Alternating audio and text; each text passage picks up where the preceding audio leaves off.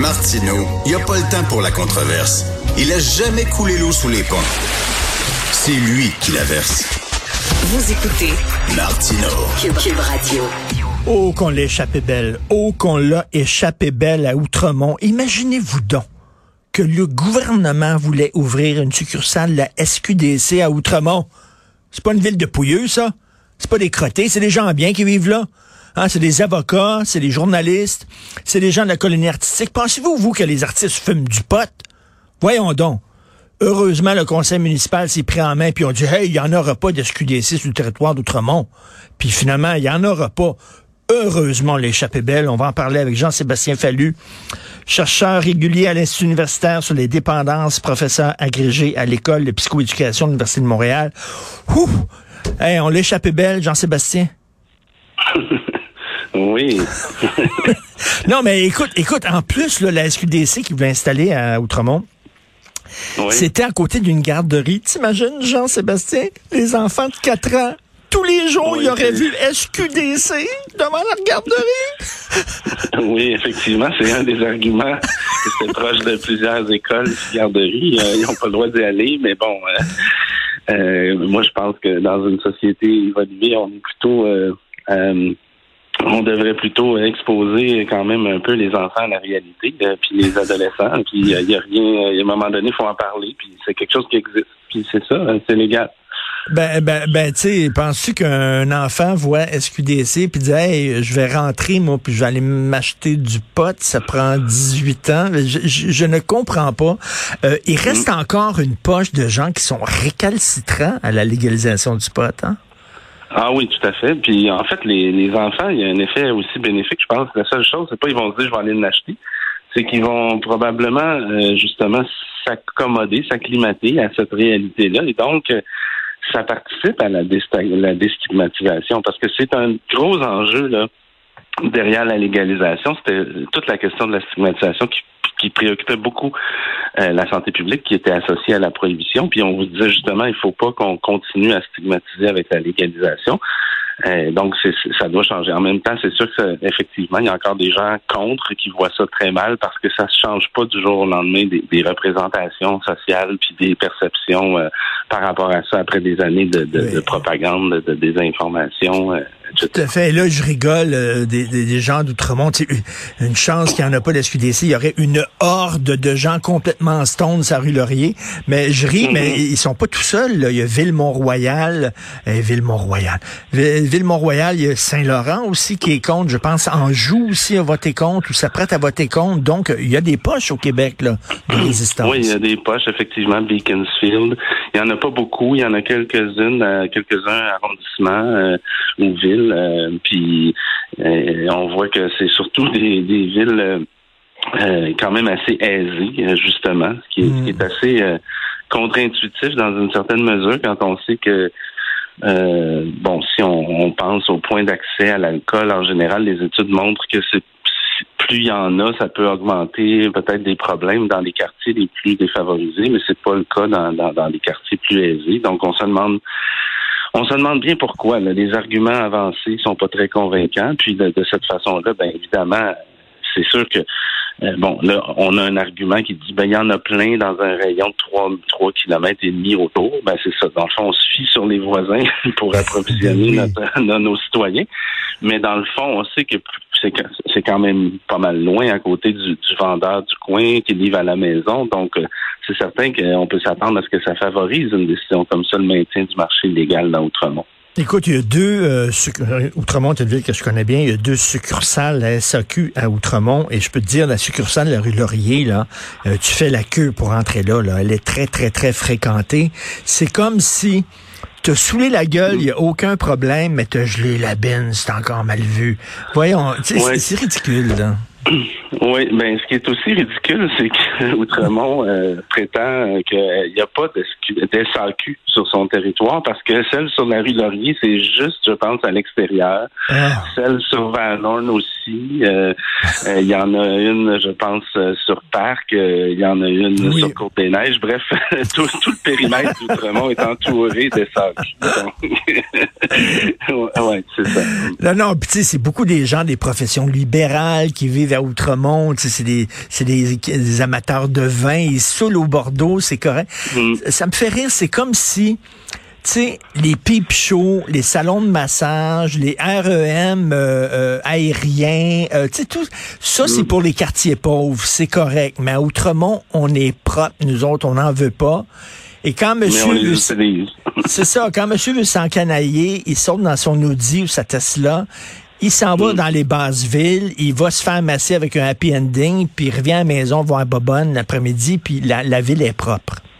Ben, c'est clair qu'il y a un enjeu d'image puis d'urbanisme propre. On sait aussi que Outremont, pendant des années, je sais pas si c'est encore le cas, mais avait pas de fast-food sur son territoire. Dans certains cas, bon, peut-être qu'on peut justifier ça. Là, c'est sûr qu'une pizzeria 2 pour 1 en face d'une école secondaire, ça favorise que les jeunes mangent mal. Mais pour ce qui est des SQDC puis les SAQ puis autres, j'avoue, puis même les salons de massage, pas dans mon quartier, c'est un peu hypocrite, effectivement. Ben oui, puis les piqueries légales et tout ça, là, on connaît. Est-ce que, bon, ça fait combien de temps que le pot est légal au Canada? Ça fait depuis octobre 2018, donc 2 ans, bientôt 4 ans. Est-ce qu'il y a des chiffres qui démontrent, preuve à l'appui, que, je sais pas, les quartiers, les arrondissements où il y a beaucoup de succursales, la SQDC, il y a une recrudescence épouvantable de Johnstown ou... Non, pas du tout. Il n'y a pas de données en ce sens-là. Je pense pas qu'il y a d'études qui ont été menées, mais on le saurait, là. Il n'y a vraiment pas lieu de penser que c'est le cas dans les quartiers où il y a des SQDC. En même temps, il y en a à peine plus de 75 au Québec, là. Fait que c'est pas non plus... Il n'y en a pas des tonnes, là. Mais une SQDC dans un quartier, on voit pas aucun changement noté. On le saurait. Est-ce qu'on a des données en voulant que les succursales de SQDC ouvrent surtout dans des quartiers défavorisés?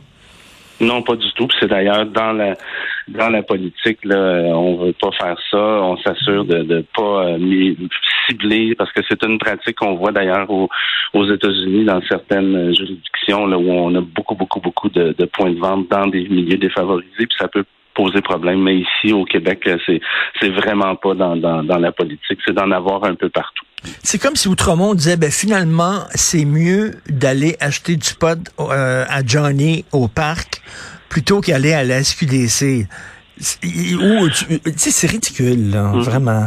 Ben oui, je pense qu'on peut le dire que c'est ridicule. Ce qu'on dit, c'est qu'on peut faire livrer à la maison. Même, je pense que il peut y avoir des livraisons assez rapides, mais pas comme Johnny, comme tu dis. Mais c'est ça, on dit il y en a un peu partout dans un rayon de 3,5 km. Fait qu'on peut aller là puis s'en faire livrer. C'est ça qu'on dit. Mais dans les faits, effectivement, je pense que on va pas se mentir que ça maintient le marché légal. Bon, depuis que le pot est légal, on s'en est déjà parlé, Jean-Sébastien, est-ce qu'il y a des chiffres qui démontrent qu'il y a effectivement plus de consommateurs de pot? Il y a des données multiples qui montrent quand même une petite augmentation dans certains groupes d'âge, mais c'est vraiment mince. On parle de 2 à 5 % de personnes nouvelles consommatrices. Par contre, on remarque aussi une baisse chez les jeunes en particulier. Donc, l'augmentation se trouve surtout d'ailleurs chez les personnes âgées en proportion. En nombre, c'est chez les adultes. C'est ça. Les personnes âgées n'allaient pas au parc voir Johnny puis Steve, là. Non, c'est ça. Donc, puis il y en a, moi, j'en connais des personnes âgées qui fument de temps en temps leurs petits joints, là. À la limite, tu sais, qu'est-ce qui est plus dangereux, ça, ou des antidépresseurs, ou, tu sais... Oui, c'est ça. Puis les études sont pas assez avancées à l'heure actuelle pour voir est-ce qu'il y a aussi un déplacement de, par exemple, des gens qui consomment du cannabis, mais qui consomment moins d'alcool en compensation, là. Ça pourrait être une bonne nouvelle. Donc, faut faire attention. S'il y a 2 à 5 % d'augmentation, c'est quel genre de consommation? Est-ce que c'est risqué? Est-ce qu'il y a des conséquences pour la santé? C'est ça qui est important. Mais grosso modo, non. Là, on remarque pas vraiment grand-chose de négatif depuis la légalisation, puis beaucoup de positifs, on en parle, on a de la recherche, on a de la prévention. Et c'est drôle à quel point on sous-estime aussi les problèmes liés par la consommation d'alcool, problèmes de violence domestique, oui, par exemple, et tout ça, on en parle très peu. Ah, ça, oui. Puis quand je parlais de représentation sociale tantôt, c'est encore largement répandu que le cannabis est plus dangereux que l'alcool. Pourtant, c'est sûr que bon, les comparaisons sont toujours délicates. Pour une personne en particulier, ça peut être le cas, mais populationnellement parlant, au niveau général, l'alcool est plus dangereux. C'est loin d'être ce que le citoyen pense en général. Et ce qui est drôle dans le cas d'Outremont, en terminant, c'est que, tu sais, il y a une conseillère municipale qui a voté contre l'interdiction, c'est-à-dire qui était pour l'ouverture d'une succursale de la SQDC. C'est la seule conseillère juive assidique. Ah oui, je pensais qu'il y en avait deux qui avaient... Il y en avait deux, oui, excuse-moi, ouais. Effectivement, il y en avait deux, mais une des deux, c'est assez étonnant quand même, c'est une juive assidique qui a voté pour l'ouverture. Ça va contre les stéréotypes, en effet. Ben, tout à fait oui, contre les stéréotypes. Alors, hey, on l'échappait belle à Outremont. Heureusement, t'imagines la horde de gens complètement stoned à rue Bernard. Merci Jean-Sébastien Fallu. Merci au plaisir. Salut.